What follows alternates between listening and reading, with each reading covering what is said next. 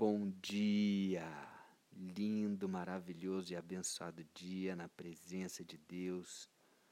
Hoje estamos iniciando o livro de Gálatas, que na verdade é uma carta que Paulo escreveu às igrejas da região da Galácia. Amém?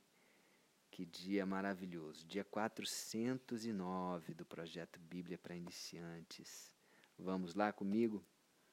Bom, se você não assistiu ainda o, vídeo de explicativo desse livro de Gálatas do Bible Project, vai lá.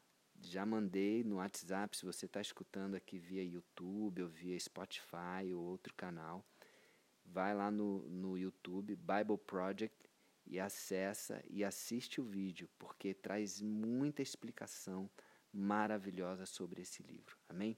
Então vamos lá, vamos começar. Capítulo 1 do, da carta de Paulo aos Gálatas, versículo 1.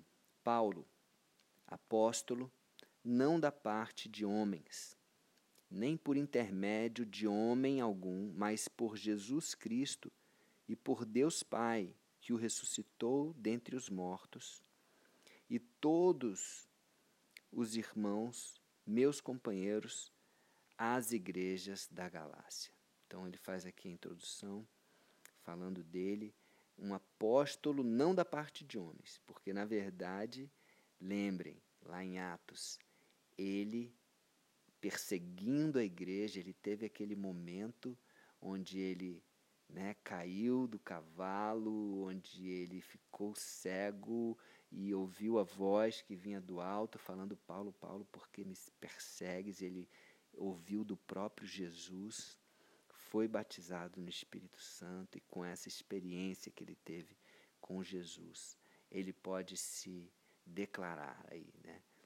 Chamado diretamente por Jesus, um privilégio de poucos. privilégio de poucos. Então, é, no versículo 2, ele continua aqui. É, perdão. Versículo 2 falando, e todos os irmãos, meus companheiros, às igrejas de, de, da, da Galácia, da região da Galácia. Versículo 3. Graça a vós outros e paz da parte de Deus. Essa saudação, graça e paz, é interessante, né? Porque graça é favor imerecido que tem tudo a ver com aquilo que ele vai trazer de ensinamento nesse livro aqui. E paz é algo, é, um, é, uma, é uma sensação de bem-estar que vem de um relacionamento íntimo e pessoal com Deus, independente de qualquer circunstância de vida. E é isso que ele traz também nessa carta aqui. Então, graça e paz. Graça a vós, a vós outros a vós outros e paz da parte de Deus. Essa paz e a graça só podem vir de Deus, nosso Pai, e do nosso Senhor Jesus Cristo, o qual se entregou por si mesmo, ou perdão, o qual se entregou a si mesmo pelos nossos pecados. É o que Jesus fez. Ele se entregou não por ele, mas pelos nossos pecados, em favor de nós, para nos desarraigar deste mundo perverso, segundo a vontade de nosso Pai Deus. Foi Deus Pai que enviou Jesus, seu Filho, para morrer por nós. Lembra João 3,16. Deus amou o mundo de tal maneira que enviou o seu Filho unigênito para todo aquele que nele crê, não pereça, mas tenha vida eterna. E ele está falando isso aqui. Né? Pela vontade de Pai, Jesus veio para morrer por nós, pelos nossos pecados, para nos desarraigar, para nos tirar.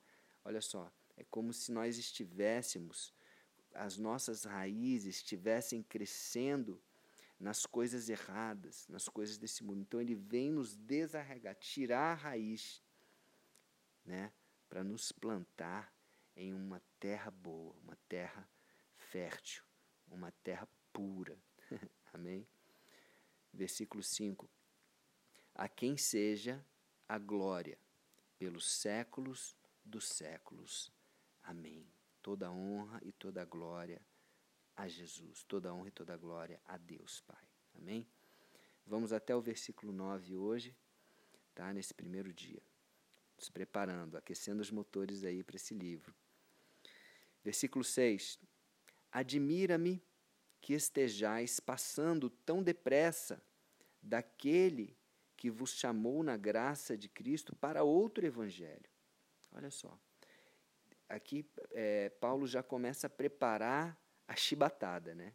Já começa a preparar e a exortação que você vai ver que vai vir forte. Ele está falando: me admira que vocês tão rapidamente já estão passando para um outro evangelho. É diferente daquele da graça de Cristo, né? Continuando aqui no versículo 7. O qual não é outro, senão que há alguns que vos perturbam e querem perverter o evangelho de Cristo. Quer dizer, pessoas que estão pegando o próprio evangelho de Cristo, olha, isso já vem acontecendo desde lá do começo da igreja primitiva, gente. Não é novidade isso. O que acontece hoje, né, a gente vê distorções, né, distorções de todas as formas, mas isso já vem acontecendo desde lá do começo. Eles já pegavam o evangelho simples que Jesus pregou, muito simples, e começavam a colocar, adicionar coisas, adicionar é, doutrinas, dogmas, leis e etc. e etc. Coisas que tinham que ser cumpridas, né? e a gente vai chegar lá, o porquê que ele está falando sobre isso, ele está começando aqui a explicar o porquê. Né? Que ele está se admirando, me admira de vocês já, já estarem passando para um outro evangelho, que na verdade não é outro, é o mesmo evangelho, evangelho, só que com algumas distorções de algumas pessoas. Versículo 8. Mas ainda, mas, ainda que nós, ou mesmo um anjo vindo do céu, vos pregue evangelho que vá além do que vos temos pregado, olha só. Se alguém, mesmo que seja um anjo, comece a pregar algo que seja além daquele evangelho simples que vos temos pregado, seja anátema. O que, que quer dizer anátema? Anátema é uma condenação.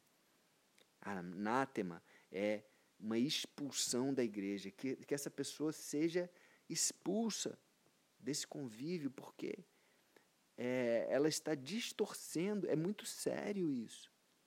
É muito sério. Não pode se brincar com a palavra de Deus. Não pode se brincar de Deus. Tá? E ele, e ele reforça aqui no versículo 9. Assim, como já dissemos e agora repito, se alguém vos prega evangelho que vá além daquele que recebeste, seja anátema. Ele fala mais uma vez: seja condenação, seja condenado. Não dá. Então, muito, ele já começa preparando aí, porque ele vai explicar.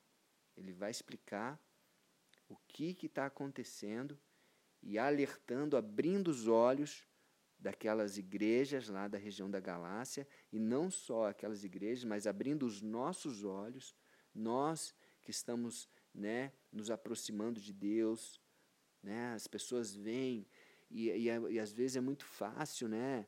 uma pessoa que se, começa a se, a, é, se aproximar, começa a se apaixonar por Jesus, então tem que ter muito cuidado, a pessoa ela tem que saber o evangelho puro, o evangelho simples, o evangelho de Deus. Por isso a importância de lermos a palavra, para que não venhamos a aceitar pregações que vão além daquilo que está aqui na palavra de Deus ou que vá contra ou que vá além. Amém? Então a gente fica por aqui hoje. Né? Amanhã a gente continua do versículo 10 e esse livro se prepare porque tem muita exortação que, que vai trazer discernimento, que vai trazer entendimento para a nossa caminhada com Deus. Amém?